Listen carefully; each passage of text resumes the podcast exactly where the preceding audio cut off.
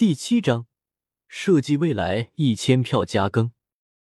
宇宙中风起云涌，这是一个惊心动魄的大时代，群星闪耀，各路天骄纷呈。这一世，别说准帝，就是另类成道的天骄都不知道有多少。期间也不是没有天骄向颜如玉的天星印记发起冲击，想要复制当年周通的奇迹，在有人正道之前强行轰开万道进行正道，但无一例外，所有人全部失败了。大道完整的情况在，想要冲破大道强行正道，难度实在是太大太大了。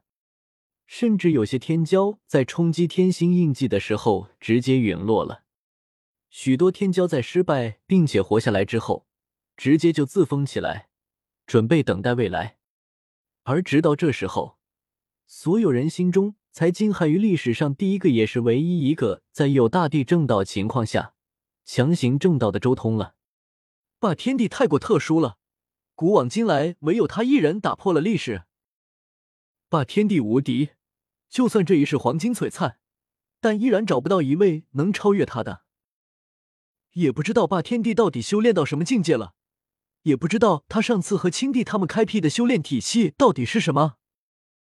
看到无数天骄的下场，宇宙中无数人议论纷纷。与此同时，神域之中，亘古匆匆，天骄人才何等之多。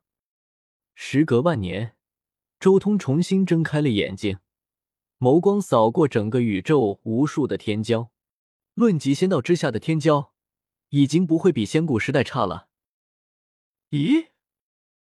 不过就在他眸光扫向叶凡的天庭的时候，忽然间天庭之中浮现出一股宏大的波动。原本灵气氤氲、精气澎湃的天庭，所有的灵气和精气都好似被什么东西一瞬间吸干了一般。这么大的动静，原来是先天圣体道台。不过也对，这般盛世，连混沌体都出现了，怎么能少了先天圣体道胎这样的体质？看清楚之后，周通顿时笑了。叶凡和紫霞的儿子终于出世了，不愧是先天圣体道胎，一出生就能跑能跳的体质惊人。也罢，既然刚好看到了，就顺手送点小东西，礼尚往来吧。周通随手拿出了一块碧落神玉，将之炼成了一个祥云玉锁，之后直接灌注了一道仙气，直接将最多只能炼制大圣圣兵的碧落神玉提升至足以炼制地兵的层次。他随手烙印下一些仙道符，将之提升至地兵层次之后，随手一抛，这一件玉锁直接化作一道流光，飞入了天庭，直接落在了小妖儿的手掌上。天庭之中。看到忽然落入自家儿子手中的玉锁，叶凡也是一惊。他以天地级的神识扫过这个玉锁，顿时发现这个玉锁散发出来的力量在滋润自家儿子的身体，长久佩戴可以缓缓脱胎换骨。同时，他也明白这玩意肯定是周通送出来的东西。当今宇宙，除了他之外。没有人能悄无声息的将东西直接送入天庭。仙王不愧是仙王，化腐朽为神奇。碧落神玉这样的东西，竟然能被他炼成地兵。叶凡心中也有些感慨。神域之中，随手送了件礼物出去。周通随即将目光再一次看向了宇宙深处。想要恢复仙古时期的荣光，首先需要出现的就是世界树。周通沉吟了一阵。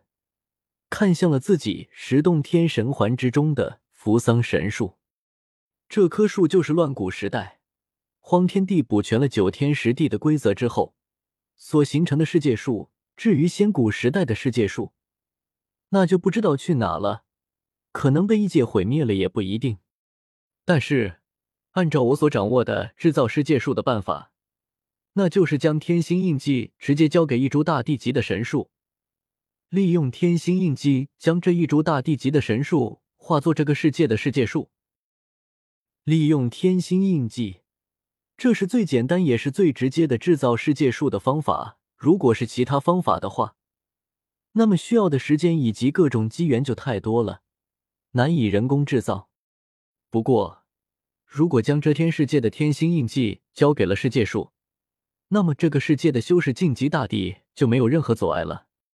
任何人冲击大地之位的时候，都不会再有万道来阻碍，只要自己条件达到，就能直接成帝。周通心中想到了原著中叶凡批量制造的那一批大地，那一批大地是因为叶凡强行破开了万道，给他们制造机会冲击，所以那一群大地是没有天星印记的。但是周通也有些担心，他担心万一没有了天星印记这东西，到时候整个世界都有可能衰弱下来。他所担忧的衰弱不是天地灵气的衰弱。而是人才的衰弱。遮天世界之所以天骄战力如此可怕，最关键的原因就是因为竞争，每一世都只能决出一位地位，千帆进度，就像阳谷一样，能走到后面的都是绝对的天才。历代的大帝，如果回到仙古时代，仙王不好说，但成仙是没有任何问题的。如果将天星印记这东西给剥夺出来，整个世界的竞争氛围肯定要减弱许多，到时候整个世界的战力都有可能跌落下去。不仅是天星印记的问题，而是随着世界的变强，到时候长生物质一点点出现，每一位修士都寿命大涨，到时候恐怕战力还要进一步削弱。周通很快又想到了一个问题：乱古时代的至尊可是有接近百万年寿元的。但却无一人成仙。如果用叶凡的话来说，乱古时代的那群至尊，连猪都不如。这就是寿命太长的缘故。寿命太长，修士没有了紧迫感，自然而然，修炼效率大幅度减慢。荒天帝那一代人之中，倒是出过许多真正的天骄，连仙王都出现了好几位。最重要的原因，就是因为他们那一代环境恶劣。异界随时有可能打过来，随时有可能陨落。这种情况下，怎么可能不强？第一是大地三万年寿元就是极限，这种寿元应该是刚刚好的，既给了他们时间研究长生法，也不会令他们太过放松，从而战力下降。不过，想要完成这一步，必须要在这个世界中做点手脚，或是给这个世界尚未诞生的世界树做点手脚。周通心中隐约间浮现了一个想法，不过必须要提前设计一株世界树才行。